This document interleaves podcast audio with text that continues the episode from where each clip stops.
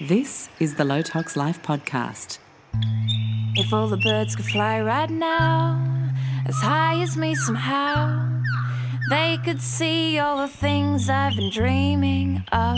These wings of mine flutter inside, they shimmy and they glide, breaking forth, crack the shell from this clockwork life. Hello, and welcome to the Low Tox Life podcast. I'm Alex Stewart, your host, and today is show 259, and I'm welcoming Dr. Shamini Jain to discuss prevention, treatment, and cure through the lens of neuroscience. Shamini is a psychologist, a scientist, a social entrepreneur. Uh, and she actually founded uh, and is the CEO of the Consciousness and Healing Initiative, CHI. We'll talk about that a little later in the show.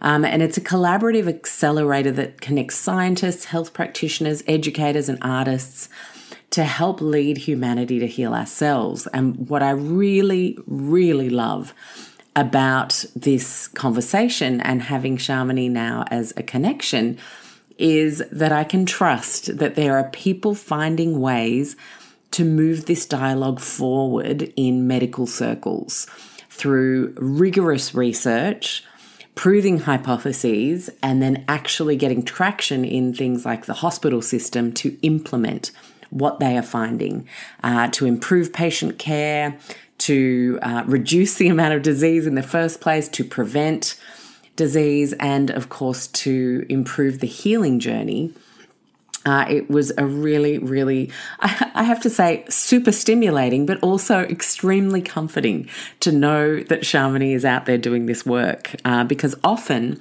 we can have these discussions on the show, and yes, this works. Why is it not more well known? Why isn't it out there?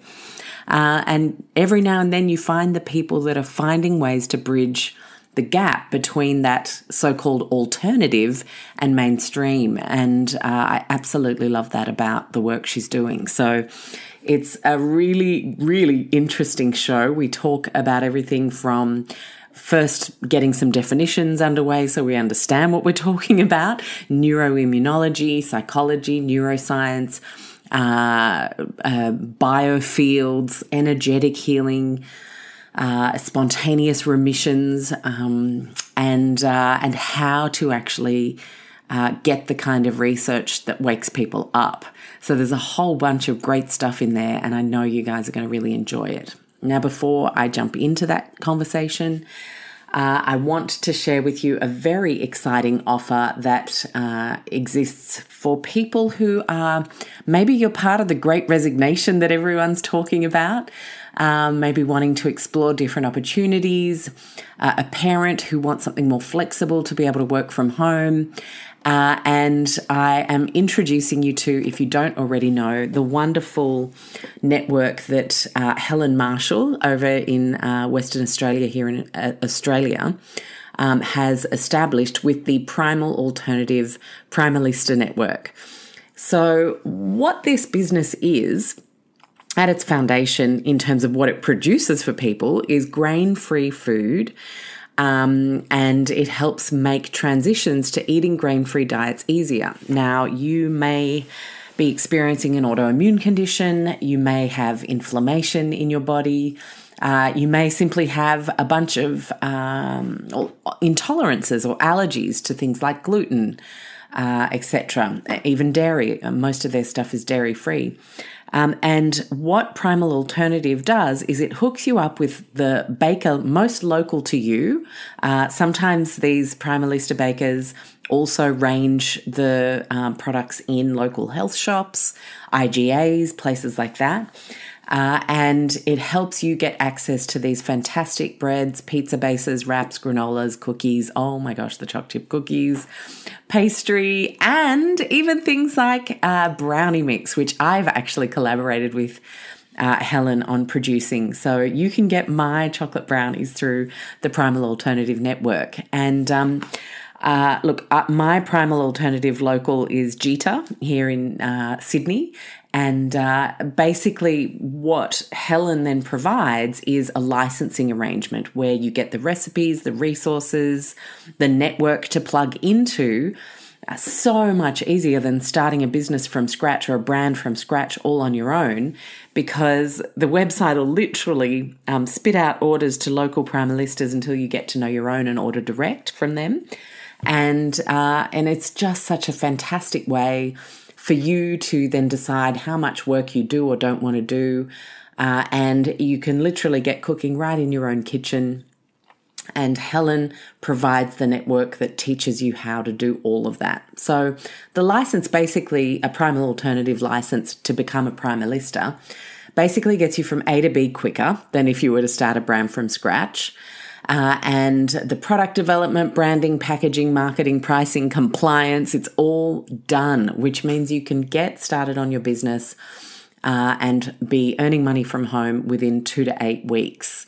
Um, you don't need to recruit people. You don't need to create a network of your own. You literally just need to get baking once the orders start coming in. And of course, you can do things like start your own social media and build community as well so that people know you're there and you're local. And what I love about this is, you know, my new book, Low Tox Life Food, came out over just over a month ago now uh, at the recording and um, publishing of this particular podcast. And um, you know, eating local and trying to source food uh, as locally as possible is just, it's one of the biggest ways we can create change, not only for our own health, but also for the planet. Uh, and for example, there's very little plastic, very little travel in uh, terms of where that primal alternative product comes from and gets to. Uh, things are baked with fresh whole ingredients and then you have them the next day. So the nutrient levels are higher. So health and the planet tick, tick. And it's one of the reasons I, I love this, not only as someone who's gluten free and sometimes, frankly, also does not feel like I want to cook everything from scratch. It's really nice to have the Primal Alternative Network to lean on. So if it sounds like you might like to take a look at what that business is as an opportunity. Uh, if you've been thinking of maybe you've got little kids and you're thinking, oh, I'm ready to do something, but I don't want to go back to my corporate job that I had before uh, because I can't commit that way, and um, and I want to be with my kids. So there's this really beautiful, flexible way of working when you join the Primal Alternative Network. Uh, so check out primalalternative.com uh, and uh, book a call with Helen. So the way you do that is primalalternative.com forward slash call. And you'll actually be able to chat to Helen herself and discuss where you're at, um, and whether this might be a good match for you. Uh, but just to give you an idea, uh, this there are 210 primalistas in the network in four different countries. So this isn't even just an Aussie thing. I saw on uh, Insta a UK Primalista, a US Primalista. There's people all over the world who do this from home. And so she's also offering a few little sweeteners for the deal, a baking starter kit worth over 200 uh, sorry, $620, personalized primal alternative apron, a one-on-one coaching session with her herself, Helen, uh, six primal alternative bread tins so that you can get baking many batches in one go instead of having one or two things in the oven because you don't have the tools yet and also 200 compostable, I love that, cellophane bags and 100 personalized labels for your first few bakes. So it very much gets you up and going, and then a $1,000 worth of digital bonuses. So if your interest is piqued by what I've talked about, uh, Primal Alternative is one of the sponsors this month. I'm introducing another really great one uh, next week, which is going to be especially exciting with summer around the corner. That will be your clue um, primalalternative.com forward slash call. Book a call with Helen, have a chat, and see whether this might be a great opportunity for you. I love Helen. Uh, I wouldn't have created a brownie kit with her if I didn't believe in this business.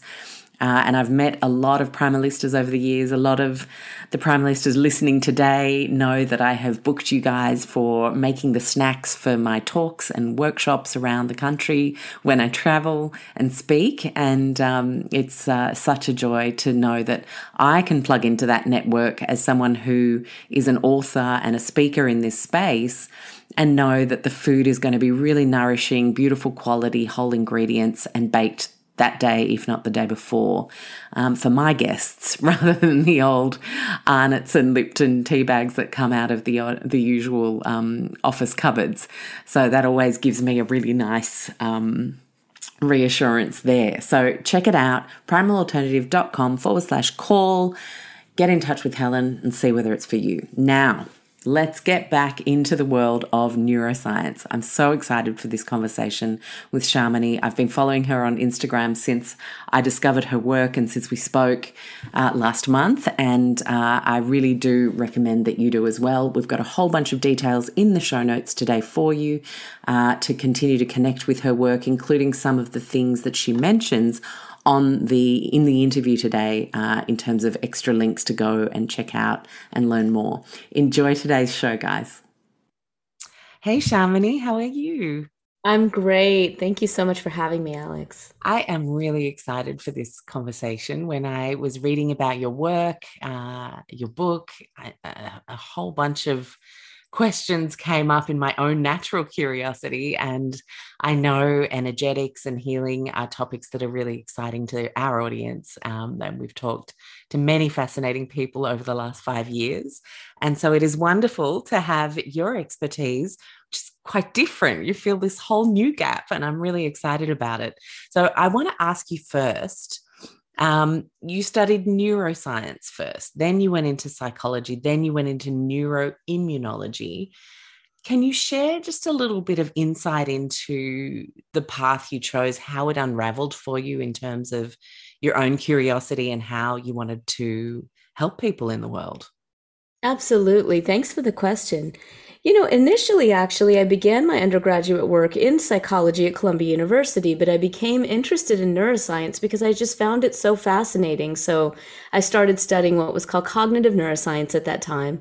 And this was in the early 90s. And what I realized was, neuroscience was literally really just starting to come online. It was writing itself, right, at the time. It really was. It was exciting. Yeah. So Eric Kandel, who is a seminal, you know, researcher in neuroscience, was there at Columbia at that time, and they just created a major called neuroscience and behavior for undergraduates while I was there. And like a crazy person, I decided to switch my major my senior year mm-hmm. into neuroscience and behavior because I really found it fascinating to study the brain. The issue was this at that time, we were pretty primitive in how we study the brain. We were told that the brain didn't change after age seven, something that we now know was false. And in my bones, I thought was false when they said it.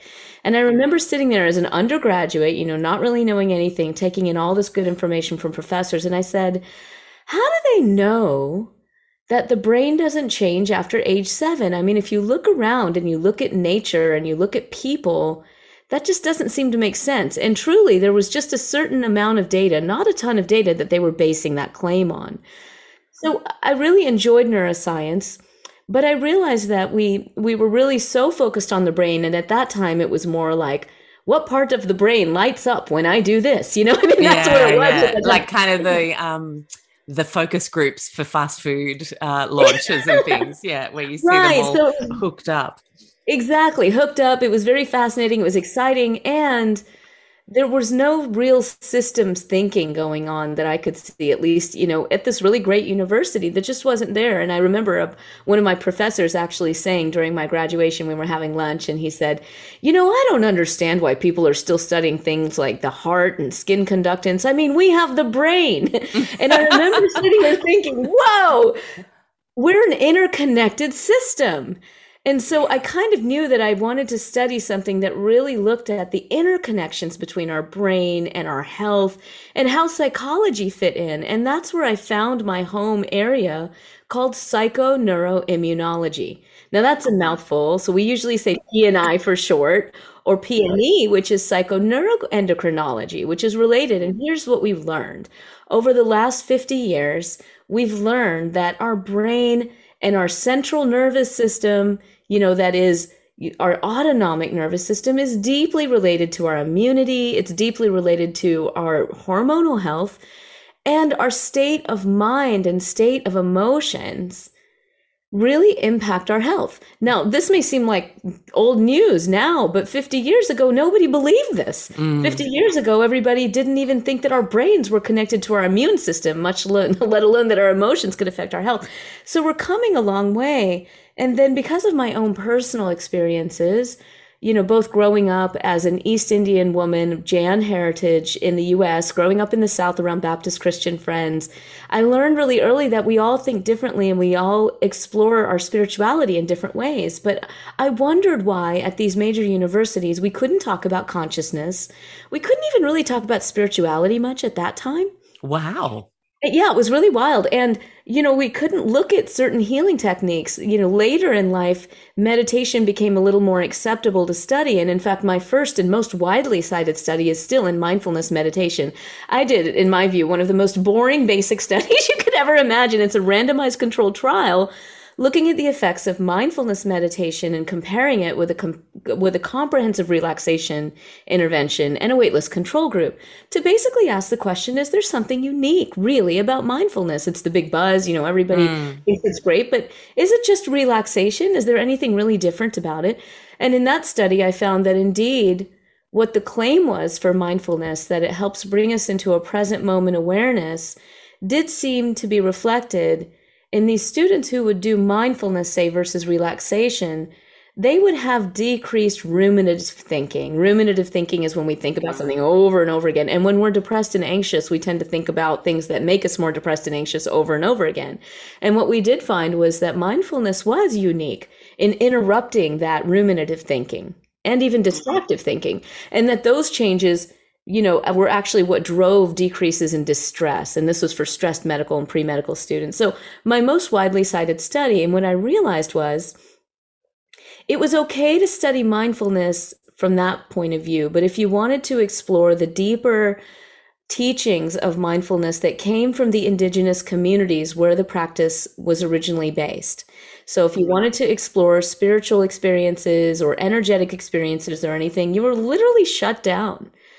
And so I decided to literally evolve the research that I was doing. I looked at the mindfulness group and all the folks doing it, wonderful researchers, really smart. And I thought, I'm not needed here. These guys are going to take this forward. This is great. I want to really explore these untold areas, these experiences that people are having that are profoundly related to their spiritual well being mm. and their mm. sense of energy in the body. Because I had a sense from my own experience, and I talk about this in the book that this could be really helpful for patients that are deeply suffering patients with cancer, patients with pain, patients who are so depleted that it's hard for them to take up a self care practice like meditation or even exercise. What do we do for those patients, right? I had the sense that things like energy healing could be really profound. And from a scientific point of view, it was like, wow, here's a way to study consciousness and its effects all the way down to biology because you can't explain it by stretching. You can't explain it simply by cognitive changes as we do in clinical psychology. I'm a clinical psychologist, so you know, I was trained in cognitive behavioral therapy and other uh, other ways. So those are great therapies, but we generally just focus on the mind. So it's popular and okay to study the mind. It wasn't really popular or okay to talk about energy. And I didn't understand that and I thought that these practices seem to be really valuable. Someone's got to get out there and start looking at these. And we need to open up this conversation and make it okay. People are having these experiences. And so, you know, in a nutshell, kind of long winded answer to your question, how did my study of this, you know, evolve? You know, through experience and recognizing that science is evolving.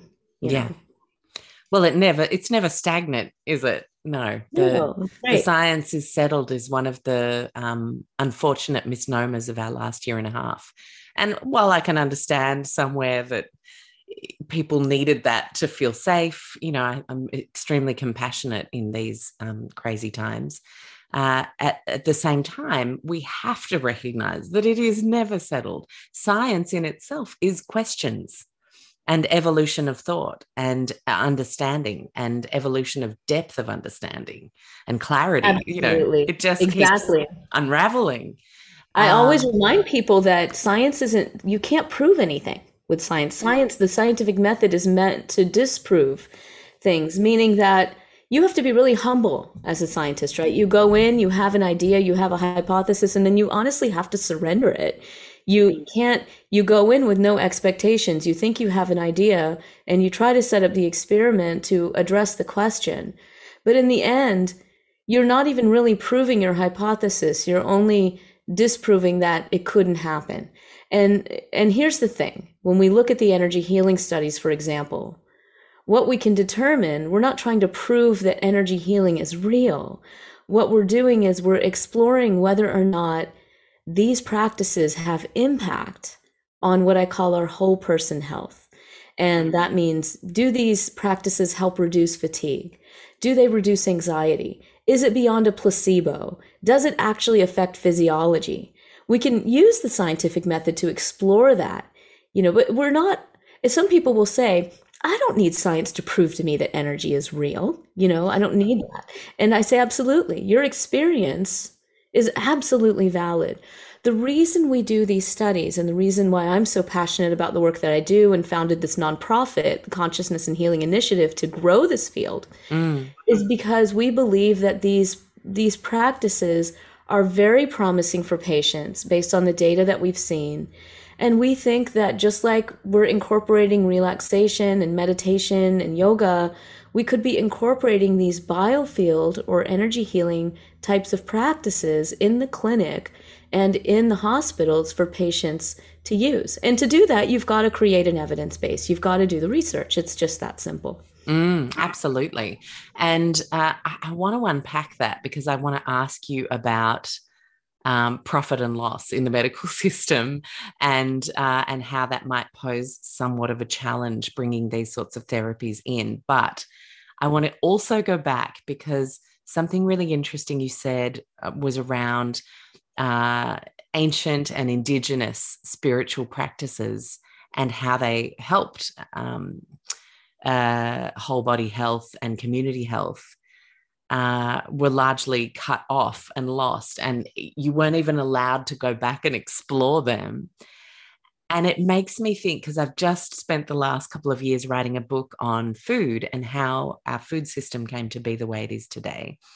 And going back in time, this is why history and applied history are just so important um, to help us do better today, right? Because you go back in time, you see all these um, excellent heroes, but they really were white saviors of the 20th century, exploring and creating biodynamics, uh, organic regenerative farming, uh, you know, all that kind of stuff.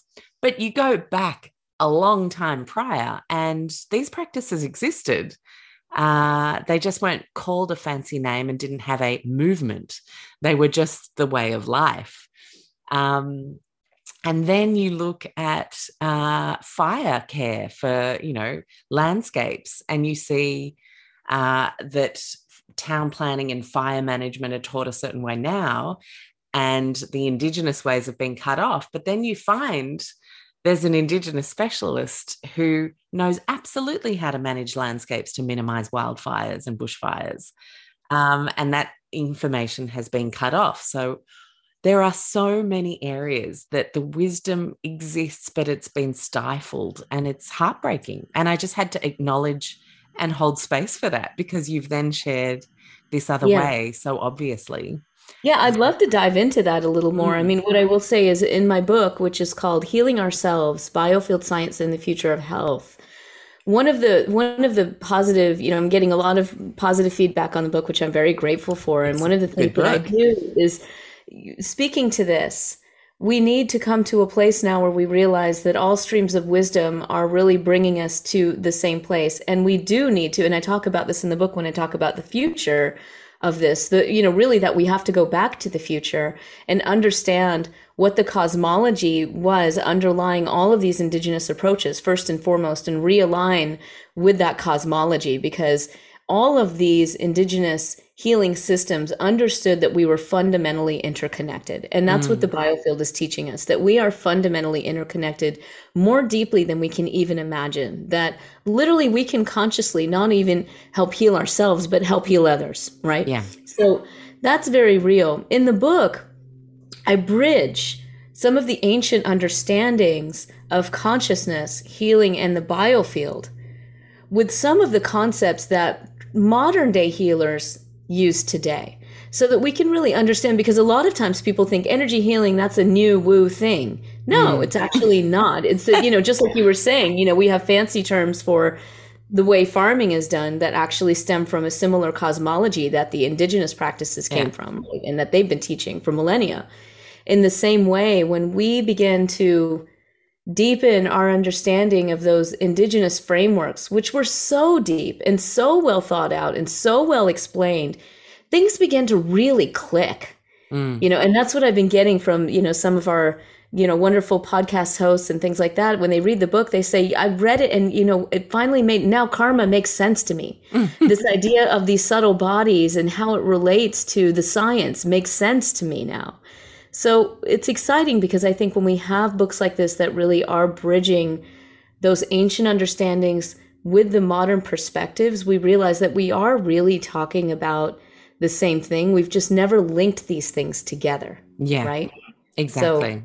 So yeah. Everybody has a piece of wisdom, and we need to honor where these practices came from. We do. And it's, you know, it's the same thing with meditation. So in my book, I actually get into mind body practices and talk a bit more deeply about the cultural origins of practices in different forms of meditation, as well as yoga, Tai Chi, and Qigong. I think it is valuable for us to understand the history, where those terms came from, and then what they actually said about the purposes of these practices, right? They were fundamentally, and here's the crux. I mean, if somebody asks, you know, what is what is healing really about? And what did all of these indigenous wisdom traditions say? Whether you were practicing yoga, Tai Chi, meditation, energy healing, we call them in the West mind body because, it, like I said, you know, in science, it wasn't, and it still to some degree isn't um, safe to talk and say the word spirit.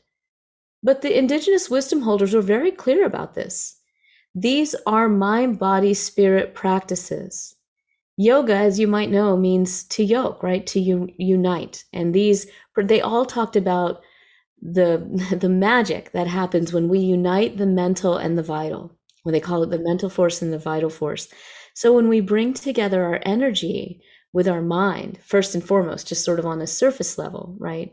We're allowing for a deeper contact with our spiritual core. And every healer I've talked to across any tradition regardless of how they see the energy field or experience it, We'll all say that what is happening is a realignment with this person with their soul force, their soul nature, consciousness, nature with the, with the capital N, however they describe that, right?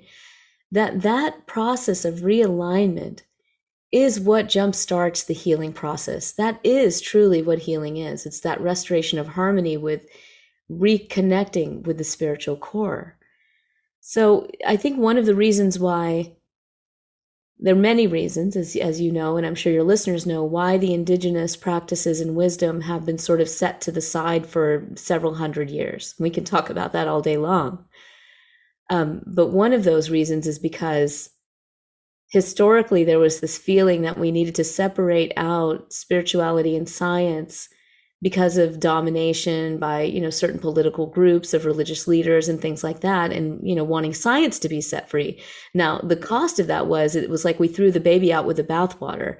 You know we you know we can understand that we don't want science to be dominated by any religion but there is a difference between religion and spirituality. Exactly. I remember reading uh what it, it was oprah's book. She released it a few years ago and it was what i know for sure and uh, one of the, that was when I, I read the sentence you can be uh, spiritual without being religious but you shouldn't be able to be religious without being spiritual. That's where we lose um, yes. the magic of what the the world religions provide is when we subtract spirituality from religion. But spirituality can exist without a religious framework at all Uh, and it's and, so neat because we actually mm. study this in science. We yeah. we look at the effects of religiosity on health and spirituality on health, and then we can look at these combined. And indeed, they are they are separate things. And I love what you just shared because yes, if religion is meant to bring you back to the spiritual core and that recognition that you know ultimately we're all woven from the same fabric of life,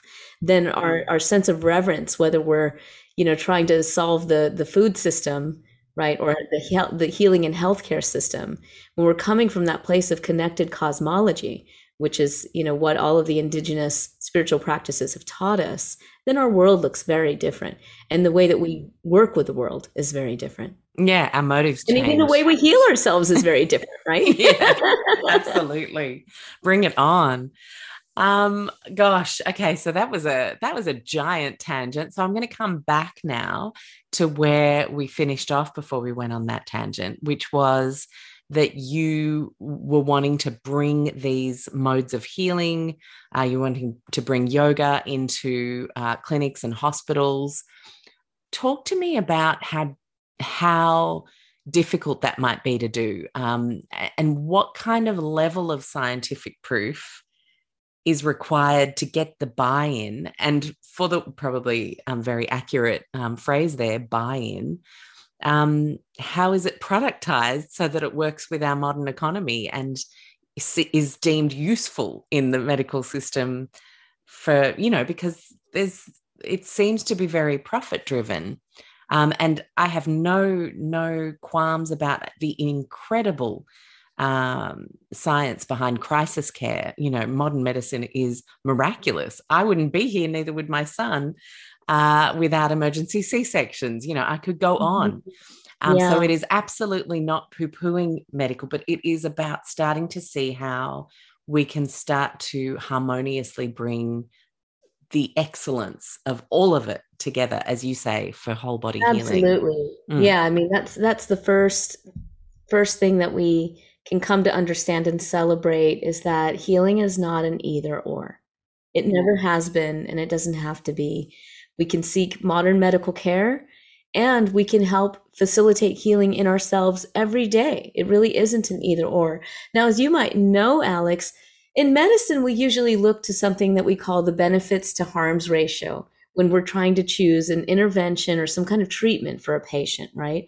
And what I can tell you, and I detail this um, very strongly in the book, the book has a very strong science base to it. So the first part of the book is sort of what is consciousness, what is healing? And we go through indigenous perspectives as well as modern philosophical perspectives on consciousness, healing in the biofield. The second part is what's the evidence? And that's where I really get into some some good amount of detail on things like mind body practices, placebo, and energy healing, including clinical studies and even studies with cells and animals with energy healing, and then discuss a bit about mechanisms. The third part of the book is actually all practical. It's called the Healing Keys. So it's a synthesis of everything we've learned. Even if you're not an energy healer or a deep practitioner of meditation, you can use these keys to uplevel your self healing. So when we look at the data, what we find is that there are over 400 clinical studies right now on these energy healing approaches, for example, right? It, that might sound like a lot, but it's not, you know, because it's kind of spread about many different types of practices healing touch, Reiki, energy psychology, lots of them, right? We, we do different kinds of studies. We want to look at effectiveness studies as well as, you know, placebo controlled, randomized controlled trials. And there's a lot of debate about whether that's the right way to do those studies. I personally ran a placebo controlled, randomized controlled trial while um, I was at UCSD. And there's value in all of these types of approaches. You you never want to base your clinical decisions though on just one study, right? So you have to be able to create a base and as as people might notice, that's what happened for mindfulness. You know, we mm-hmm. started doing more and more studies of mindfulness. People still overreach the data. They still productize. They honestly productize beyond the data because they felt like you know, oh well, I have enough data now. I can go out and like teach this to business people and whatever, and you know, yeah. it's thriving. And you can wonder whether there's harm, but a lot of scientists get really irritated about that because yeah, I can imagine. You know, there's a lot of overreaching and overstating that happens. The ultimate thing, though, is to look at cost effectiveness and impact. And so what we're learning from the smidgen, and I will call it a smidgen. I, you know, to me, a couple hundred studies is a smidgen because you really want to have at least a couple of thousand and you want to build the research off of itself, you know, so we see more synergistic programs of research, which takes money, right? So that's what we're, we're needing to do is really galvanize support for this research field. When you look at the data so far, what you see is that many of these energy healing approaches, we see reductions in symptoms, of course, increases in, in, in quality of life. We see changes in biomarkers. Actually, even, and I detail this in the book, we're seeing effects of bioenergy healers on shrinking tumors in mouse models of cancer. Wow. So from a, and that's being done at MD Anderson Cancer Center right now. So, and two studies have already been published on it. Nobody knows about it. So part of it is people need to know about the research that's out there, which is yeah. why I'm grateful we're having this conversation and, and the book is meant to provide that evidence base as well as practical learning, right? So people can really dive in and know how real this is. Um, when we look at this though, we want to see, well, how does this matter? Like, do people get out of the hospital faster? Do they use less medication? Are we saving money in the hospital system because people are using these early? So, for example, when they come out of surgery, if they get something like healing touch, you know do does their pain and their functional outcomes actually improve so that they can leave the hospital quicker right? These are the kinds of things we do. And then there's a whole preventative aspect of this because mm. in my mind this is really where all of these practices shine. If we're in touch with our own energy and the connection of our mind with our vital force and our emotions whatever practice we choose to use and there's so many. All of the data are showing us how many wonderful practices they are, and they're all impacting our nervous system in powerful ways. We can prevent disease before it actually manifests in the physical system. So, what we're doing is we're developing our subtle awareness and our subtle sensitivity. And so, we may end up seeing an energy healer or an acupuncturist before we have a physical manifestation of the illness. Mm-hmm. And so, from a cost effectiveness standpoint, it's huge. To give you an example, in the US, the Academy, the National Academy of American Physicians, the American Academy of Physicians, I believe, the Mayo Clinic, and several other groups have come together to create clinical practice guidelines for low back pain. And one of the first recommendations is actually to work with mind body therapies, including chiropractic, acupuncture, and others. And there are some cases where insurance will now uh, reimburse for acupuncture, you know, for a good solid wow, hallelujah. For low back pain. So mm. you build the evidence base, you educate the stakeholders on the evidence base, and then you influence the clinical practice guidelines and allow for an, a, a possibility for insurance to cover these practitioners to deliver the services. That's how it's done. That's why building the evidence base is important. I will just say this for anyone who's really interested in this aspect of the conversation. I mentioned my nonprofit, the Consciousness and Healing mm, Initiative. I was going to ask you about we that. Have a ton of free resources for you guys on this. So my book is really more it's kind of more fun, it's lay friendly, it's got stories, stories of healing, it's you know, and it's got a really strong evidence base. So it's really more of a fun read. For folks that are kind of into this already, you want more data and things that you can share with stakeholders go to www.reportonhealing.com. Reportonhealing.com. You will find in there, we did a deep dive of this field, interviewed over 62 stakeholders in policy, education, research, you know, technology, and we delivered a state of the art report on the field of biofield science and healing, which you can freely access on our website. There's an 82 page report, there's a 12 page summary, and there is a roadmap for systems change. So this very question that you're asking, Alex, how do we how do we really change the system? We analyzed that. We, you know, we looked at all of that. We looked at the data and then we recommended specific key transformational points to integrate healing therapies into healthcare. That's the work that we do at my nonprofit. And for anyone who's interested in learning more and potentially supporting our efforts with that, I invite anyone to contact me. Brilliant. And what I love about that is the most is that uh, it's not then going to require you to go to a fancy $600 an hour doctor to That's get an integrative approach, which for now is unfortunately reserved to a very small group of That's either it. very desperate people uh, or uh, very wealthy people. And we need to make integrative care more accessible. So that is just, that's huge that that's being worked on. Yeah, thank you. We are here to democratize healing. The Consciousness and Healing Initiative is a collaborative. So we're not an institute. We actually foster collaborations across organizations. That's that's what we do because we know this is a movement and it it takes all hands, right? So we have wonderful organizations that are helping move this forward. And yeah, we there are two vectors, right? There's healthcare, which we've been talking about a lot, and then there's self-care. And you asked, well, how do you productize this and, and whatever? So you know, in my book, I joke around because I come from the East Indian tradition and we talked about indigenous practices. We have very lively and important dialogues going on right now in the healing community about licensure and certification and all of that. And we have indigenous leaders that are really against that from their perspective. This is spiritual work. Yeah. They don't want, you know, in, in, their words, you know, the white man to come and tell them what shamanism is and tell them whether they can practice on their people and that they've got to go get a certificate, you know. So yeah. this is a very lively conversation and and we this this is part of the work that we do at the nonprofit. We have council meetings where we discuss these issues and then educate the public on the issues. And the community will have to come to a sense of understanding and harmony around the issues. And, and it's too late to say what will happen, but I predict what will happen is that we will have a group of people that regard this work as spiritual practice, and the practice will remain as a, as spiritual practice. Mm.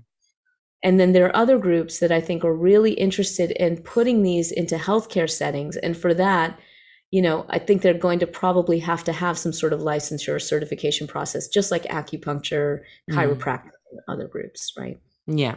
And if that's what gets it in and integrated, uh, frankly, I think if we think about the patient being the mm-hmm. most important person in this picture, then fine, yeah. get the certificate if you need to get the certificate and get into that system and fix it. If, you, you're going to do it in that system, right? Yeah. Or you can, you know, you can seek the counsel of someone outside of the system, you mm. know, and that could be affordable for you as well. Some of some of the spiritual leaders in indigenous practices practice free. There is mm. no charge for that, right? And they may receive donations or they receive their funds in different ways. But there's a whole other aspect to this, I think which is even more empowering to me. It's wonderful to see our practitioners when we need them, and we often need them, right? We need to see our acupuncturists sometimes, we need to see our doctors, MDs, NDs, lots of different folks who are experts in the field. And what the biofield teaches us too is how much we can do with our own self care. Mm. So, again, that preventative medicine angle you know the the idea that we don't have to choose we can see our acupuncturist and we can engage in tai chi qigong, meditation, breathing, so many different practices. And in my book, The Healing Keys, I really tried to make this as democratized, honestly, and accessible as possible. And I give meditations and practices that we can all do that are evidence based, that draw from the best of what we know in psychology, meditation, and energy healing. And the keys are really simple. They're really the healing keys, which is the third part of the book, is they're really universal principles in a way that we can learn from from all of these different traditions. The first is grounding. Mm. that's literally coming into harmony with our bodies and the earth right? That allows us to expand our sense of presence expand our sense of body awareness and restore our vitality on the energetic level. So that's the first key. And then the second key is flowing with emotions emotional health is huge. You know as you know we have a mental health crisis what's called a mental health crisis very interesting term mm. you know to call it a mental health crisis because we mentalize everything. But emotional healing relates to of course healing our thoughts but also healing our bodies connecting with our energies. So there are practices i share about how we can flow energetically with our emotions using very simple practices like the breath. Creativity is the third key in my view it's very overlooked as a healing key. There is a, there there is research showing that when we engage in everyday creativity, which can look different for all of us, it can be as simple as journaling, writing a poem, cooking a fun meal, wearing an outfit that expresses your personality. I mean, there's so many ways to just express your creativity.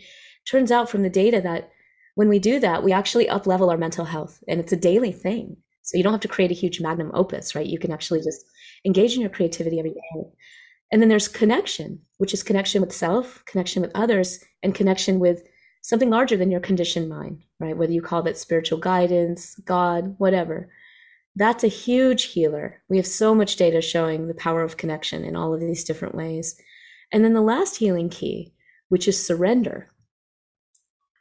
It's something that we often don't think about as super powerful unless you know folks are following kind of the addiction work you know that's often the first key in many models of working with addictions. And people ask me about that well why is surrender so important? And when we look at all of the data actually even behind things like placebo what we find is yes we have these conscious expectations and they matter but for powerful healing what we see from these practices is that when we release our conditioned minds and we literally realign ourselves so that we recognize we're part of a larger fabric of the whole, then truly miracles happen. That's how they happen because we we get into our bodies, we feel our feelings, we open our creative energy, we ask for support, and then we release. Mm. And that releasing is a huge part of the healing process. Hmm. So releasing expectation, desire, uh, when is this going to happen, uh, and actually just surrender it to the unknown. Yeah, because unfortunately, the way our society is, our minds often go into agonizing about our healing process, right? We we get anxious we start wondering why isn't it working? Why am i not seeing it like this? This is what i expect. And people ask me all the time well if expectation is so powerful as we see in the placebo research then why is it then when i will something to happen and i say i want this to happen i want my healing to look like this that it doesn't work? But it's exactly that right? We're working from a level of ego mm. which is limited. That's what the spiritual traditions teach us. Yeah. It's simply limited. It's a it's the conditioned mind so you're not opening yourself up to that wider possibility mm. that exists. And you may not even see how healing and support is coming to you because you think it's going to look like this. Yeah. So you're kind of tunnel vision about it and then you might actually notice that it's coming to you but in a different way than you expected. Yep. I love that. Oh so good.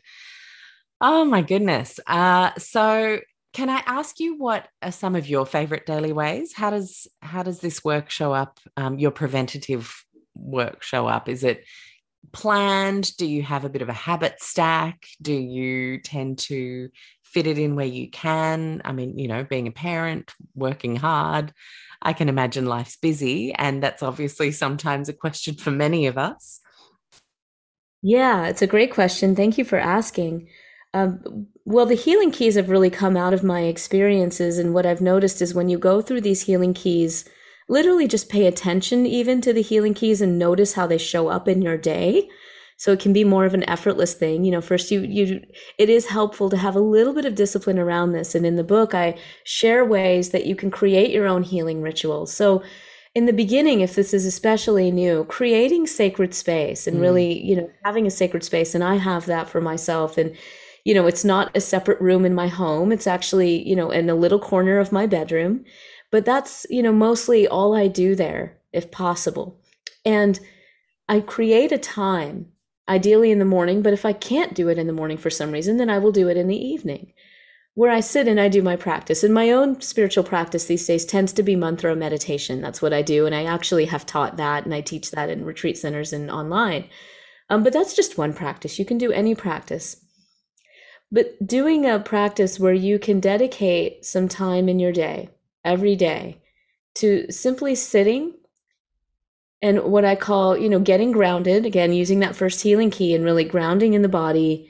Um, I suggest people sound an invocation. I'm a big proponent of the power of sound. So for me, that's part of my practice is I literally make sound. For me, that's mantra, but it doesn't have to be, right? Mm-hmm. It can be just a sound in the body, really grounding yourself in the body and being present, coming into presence. And then allowing for your practice, whatever it is. And it could be a movement meditation practice, it could be a breathing practice. You know, there are many practices you could do.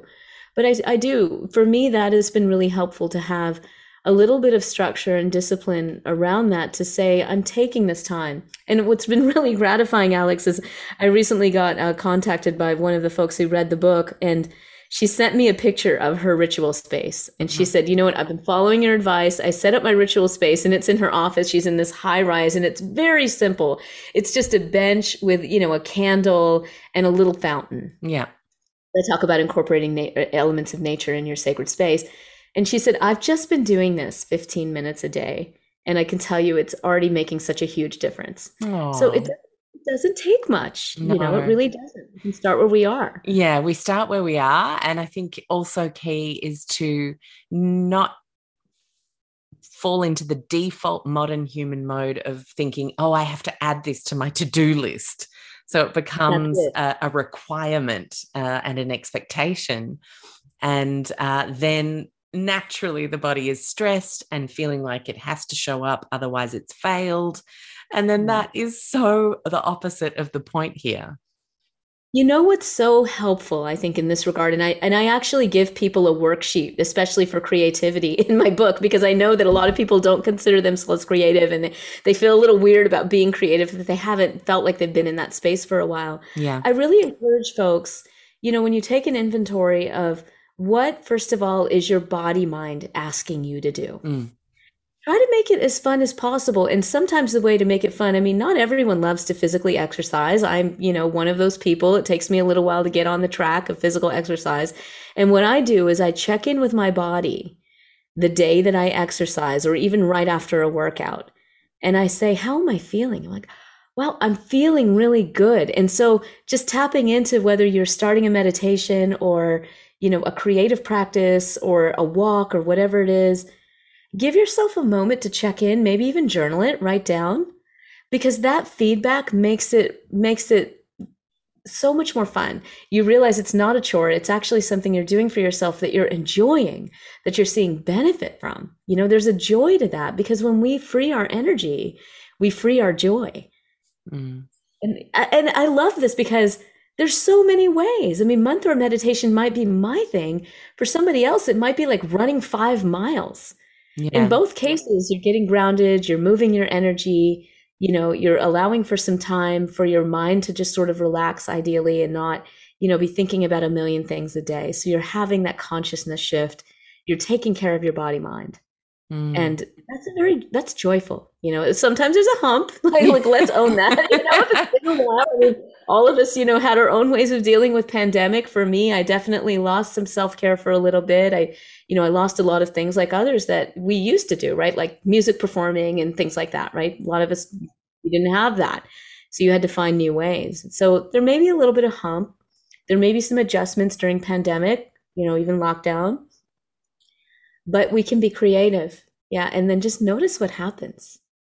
I love that. So it's such a, a great invitation. I quite like that you wove the pandemic in and having to find new ways um, that's that surrender piece, right? You could be upset and hanging on to the fact that something's been taken away, or you could use it as an opportunity to explore something new. Uh, and I'll share a personal story on this. Actually, a year before the pandemic, I moved and I was really active as a singer, you know, in San Diego at the time. And I, I'd been living in San Diego for quite some time, had some really wonderful groups going and, you know, regular gigs, really great gigs. So I actually joke that uh, you know I kind of went through withdrawal before all of my friends because yeah, you did. And with the move and writing the book and the family and you know there's a lot going on. And I said okay I'm going to have to prioritize and kind of grow up about this a little bit. You know I'm not going to have time to try to put a group together right now. Then the pandemic hit. And you know like all of my friends it was like oh wow what a bummer. Like you know how are we going to have our creative outlet so people started doing things online. They tried but a lot of musicians were very depressed. Yeah. Right? and what I found for myself is when I finally went into a place of surrender about it and I said, you know, maybe, maybe my musical journey now is just not going to look like it did before. At least right now, it's just not. And I need to just accept that and move on and just open to what had next. The surrender is not just a sad kind of giving up. It's, mm, yes. it's literally just so you know, important to articulate. Thank you. It's, mm. it's not a sad giving up. It's actually an opening where you say, you simply say, Oh, I don't know what's going to happen next. Mm. How cool. Because now I'm going to open up to what happened. And in my case, I started writing songs. And they would just come to me. And you know i'm still in process. I'm still working on that. You know it's still very busy for me right now with the nonprofit and the mm. promotion and things and the family and things like that. So i still haven't gotten my music group together but my husband started bringing home flutes during the pandemic. He's a drummer so it wasn't like he was out drumming. And we're playing flute together. We're actually playing flute with our kids which is really fun and you know we're we're just doing things together musically that we didn't do before. And and there's something that's really literally healing about it. I love that story. Thank you so much for sharing it. It's beautiful. Yeah, yeah we're all going through it right? I mean mm. none of us are standing here on a podium as the expert. I mean i think that time is gone. Like we're yeah. all learning you know i've had the privilege of diving deep into the science and the practice of healing. And so i'm really jazzed to share that. But you know our own experiences are our biggest teachers sometimes too. Oh, they really are. They really are. Um, we've talked a lot about prevention and self care. I want to talk about disease reversal and some of the evidence there because you've done a lot of work in that area. You have seen and studied spontaneous remissions and and and that kind of area as well and i think it's something that fascinates people because uh, you know you often think cancer oh that's a death sentence people yes. still think that even though we've come really quite far with cancer um, cancer uh, statistics they're still not great um, what is the work that you've done that gives you hope that we might be able to have even more positive results for cancer patients today Wonderful question. A couple of resources I want to point people to. First, you know, in the beginning of the book, I actually share a story by um, folks that I know mm. well. And in fact, I was so taken by their story, and I felt like it needed to be told because there was no case report written on the story on the story that I I did an interview with them recently, which people can find on the Consciousness and Healing Initiative YouTube channel. Mm-hmm. It's the story of Mira. Mira was two years old when she was diagnosed with a brain cancer. And her parents did what any parent would do. They immediately went into surgery. The tumor was removed. Thank goodness. She did radiation. Unfortunately, during the radiation, she she started having developmental delays, which her father attributed to the radiation. It was just an unfortunate side effect. A few months later, the tumor came back, but in this time in an area of the brainstem where the doctor said they could not operate. So they were basically saying there's nothing we can do. And if we do more radiation, it's possible that, you know, it may not make a difference and she would have more developmental delays than she already does. So the parents were, you know, as you can imagine, just kind of coming to terms that they might lose their daughter. Mm. Anyway, I tell the whole story in the book, and I also, you know, it's they tell their their story, which is really powerful in the interview, which is freely available on YouTube. Long story short, their friend connected them with an energy healer in Israel. The energy healer story is incredibly compelling. She was actually a survivor of the Holocaust and was found under her mother's body as an infant. and felt like she had been given these healing gifts. So she was an extraordinary healer. She's no longer living. I'm going to say that because a lot of people are contacting me asking where they can find yeah. her. Um, she worked with Mira for several months, I think about six. And the the upshot, and you can read about the story because it's just an amazing story. Mira is alive today. Wow. She's in complete remission. The doctor said this is a miracle. We have no idea how this happened. We're not averse to believing in miracles. This was a case of her parents at the and you know they didn't go get other medications. They weren't doing radiation or chemotherapy. They weren't you know, they they tell their whole story in the video and in the book, so I won't belabor we'll, it here. Um, we'll link to it in the show notes because I'm yeah, sure people will be interested yeah. yeah because it's really such a deep dive and they're so beautiful and it's also such a deep dive into what healing really means because you know she does have developmental delays she's 20 years old now mm. and she's a force i mean she's doing bharatanatyam dancing she's volunteering and helping other kids with disabilities she's just just an extraordinary young woman mm. and her case is actually not as unusual as we think so there are several folks you know that have been looking into this for many decades and we need to know more. We need to understand the common factors. my friend Kelly Turner wrote a wonderful book some years ago called Radical Remission, mm. where she highlighted in her research some of the top factors that she found that seem to re- seem to connect with these cancer patients that would have these so-called remissions. And spiritual connection was a, was a huge factor there, right? But there are others as well. And I invite people to look at her book. I'd also recommend people check out the book by my colleague um, Dr. Lorenzo Cohen at MD Anderson Cancer Center, who is actually leading some of these energy healing research studies that I was telling you about with mouse models of cancer. He wrote a book called Anti-Cancer Living, which you know really synthesizes some of the key things that they found in cancer prevention. Mm. So ultimately, we look at these, and modern medicine is still calling them miracles. But when we look from a framework of whole person health, yes, that's what we need to do now because when we incorporate what seem like these wild or unbelievable things into a whole person health framework where we understand that the power of the spirit, the power of our energy, the power of our thoughts, our emotions, our relationship, our diet, our physical activity, and our cancer treatment can all play a role in our healing you know, then we're really understanding that we are an interconnected system. Our bodies are interconnected. We are interconnected with everything around us. So hopefully, in the next 50 years, we won't have a term like spontaneous remission because we'll figured out what the causes and consequences are.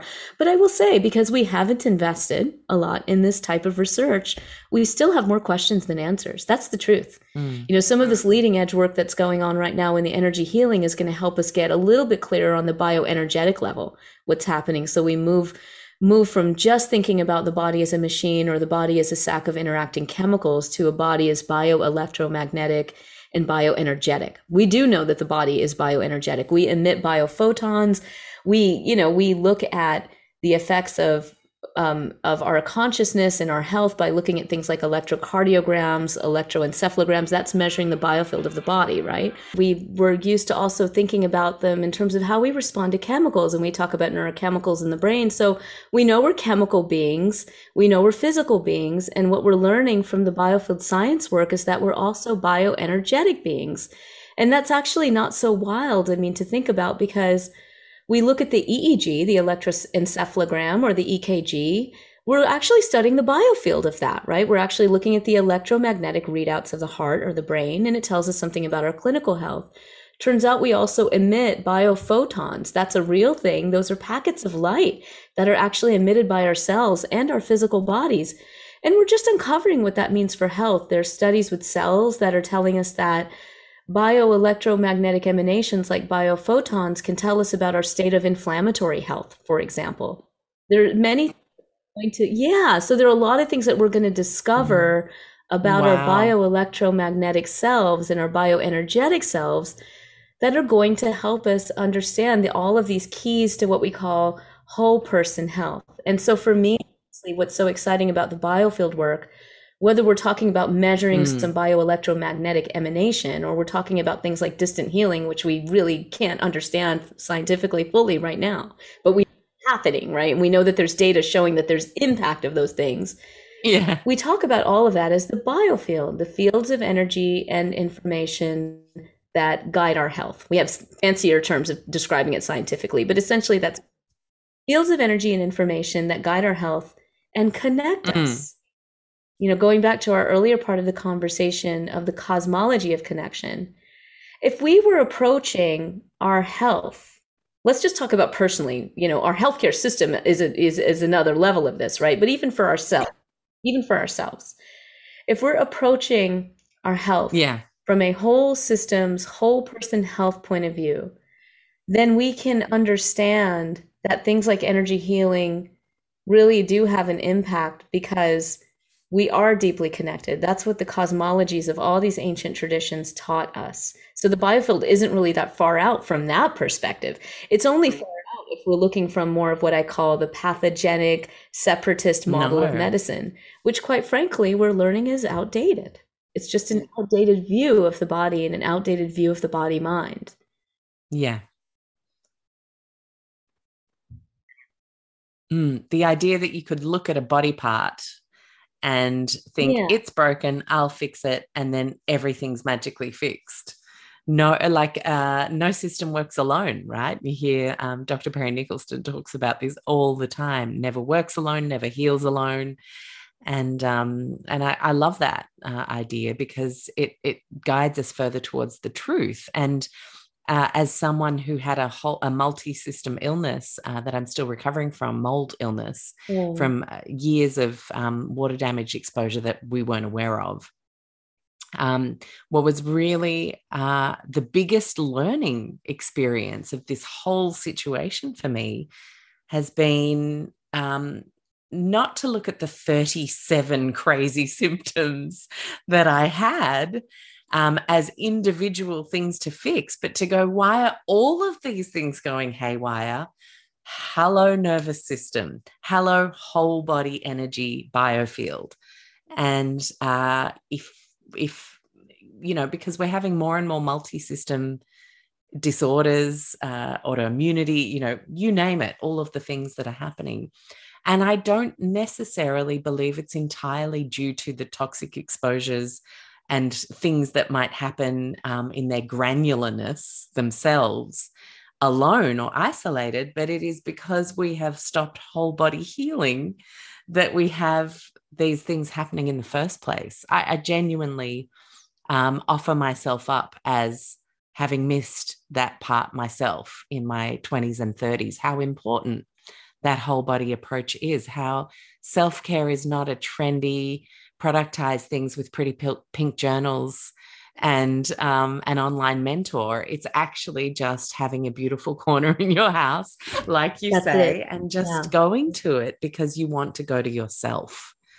And, you know, so, so important that we have these conversations to help Absolutely. And thank you for sharing that personal story. It's so important. where we're going. You know, that we we realize, you know, all of the ways that we have been taught to look at things as separate, look at ourselves as separate, look at our spirit as separate from our body, look at our environment as not necessarily impacting our health, you know, and as you said, even just look at the symptoms and then each symptom separately. I mean, it's crazy making and it doesn't even make sense because when we look Mm. at things from a systems point of view, you know, working with that cosmology of interconnection, things actually begin to make more sense. And, you know, this is why we're seeing big advances in areas of systems biology and omics and all Mhm. of this. You know, there are fields of science where we're really pushing the envelope of looking at system science and a- applying that to the body. But we don't have to be experts in, you know, in metabolomics, right? To figure this out for ourselves. We can actually look at our environment, we can look at our food, we can look at our diet,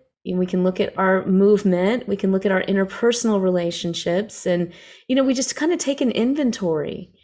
And then we just explore. I mean, we don't have to be our own doctors necessarily, but it's nice to kind Mm. of just take a little bit of an inventory and say, what areas do I feel I could really use some support in? And that's really good because then, you know, you don't have to do it all yourself. You can go seek support where you need it, but then you've got kind of Mm. inventory because when we realize that we we can work on all these different Exactly. levels, you know, that's where the fun begins. And what's cool is what we're learning from whole person health is that Mm. you perturb a system in one way and it affects the other. And I can tell you, when I do physical exercise, it impacts my biofield. you know, it impacts my spirit. So it's not like I'm just working on the physical level. No, I'm not. You know, Mm. if I spend some time with my son doing something creative, it's affecting me mentally, emotionally, physically, you know, in all these ways. So Yeah, absolutely. Absolutely. Oh, so good. Um, so I, I think it's time for us to issue a bit of a, uh, I don't want to say challenge. That makes it part of a to do list and that makes it seem like it's going to be hard. Um, but an invitation for people to accept and be curious about as to what we might like to explore this coming week after hearing uh, an interview like this with so many big uh, gains obviously demonstrated uh, where we're at scientifically and where we're about to head for starting to do some more work to connect to ourselves. Why the heck do we find it so difficult in the first place to do this? And and how can we frame it in such a way that people accept that invitation yeah week? thank you alex. I and mean, this is just the nature of behavior right? It's just we get put in patterns and we put ourselves in patterns and then it's just the the flow of energy. You can think of it from an energy principle right? It's just i'm used to running this groove. Even if i don't like this groove this is just what my body mind is used to. So we're perturbing the system right? We're going to perturb the system with something new something different. And my encouragement to everyone listening today is to pick one thing that brings you joy pick one thing that brings you joy whatever it is. Don't worry about whether it's the strongest thing, the most impactful thing, the most evidence based thing, whatever it is. Pick something, yeah, pick something that brings you joy and play with that. Come into it with a sense of play and just play with that thing, whatever it is a walk, a meditation. I have, by the way, free meditations on my website and on an app called Insight Timer, which if anyone does meditation, you know, Insight Timer is a fabulous app. It's got lots of meditations. I have a couple. So if, if meditation is your thing, look, that's easy. I've got some meditations for you. There are apps all over that have great meditations.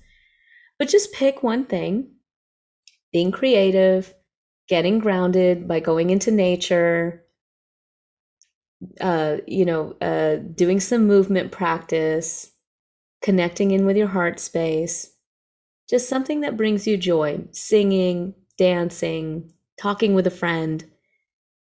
And then I invite you, after you do that, that, that same day, doesn't have to be right away, but just whenever convenient, reflect before the day is over and write out what that was like for you. What did you notice? You know, be your own scientist here. Because when you see the data for yourself of when you just allow yourself to do something that brings you joy, that's going to empower you to understand that you can really perturb your own system for the better, right? and then, and then yeah, you, you, throw totally. another stone in the lake and create another ripple, and then another ripple, and then before you know it, you know you're you're on your way. You're just uh, you're unstoppable. Unstoppable. What a beautiful place to finish. Shamini, I really, really enjoyed this conversation. Thank you for the work you do. It uh, it makes me happy in my heart to know this work is being done in the world. And I look forward to popping into a hospital in the future, visiting a friend, taking care of a family member, and hearing the doctor not say, there's nothing more I can nothing more we can do, but there's nothing more I can do, but let me bring in my colleague here who works in the biofield area to support you further. And like, how amazing would it be if we could get there in the next couple of decades? I'm, I'm, I feel it's truly possible after conversations like this. And for that, I want to thank you. Thank you, Alex. It's been a pleasure and an honor. Well, there you have it. Thank you so much for tuning in today. I hope you enjoyed today's interview. And I want to remind you that you can come join me on social on Instagram at Lowtox Life, or one word, or my personal Instagram uh, at underscore Alex with two X's, Stuart, S T U A R T. On Facebook, you can find us at Lowtox Life.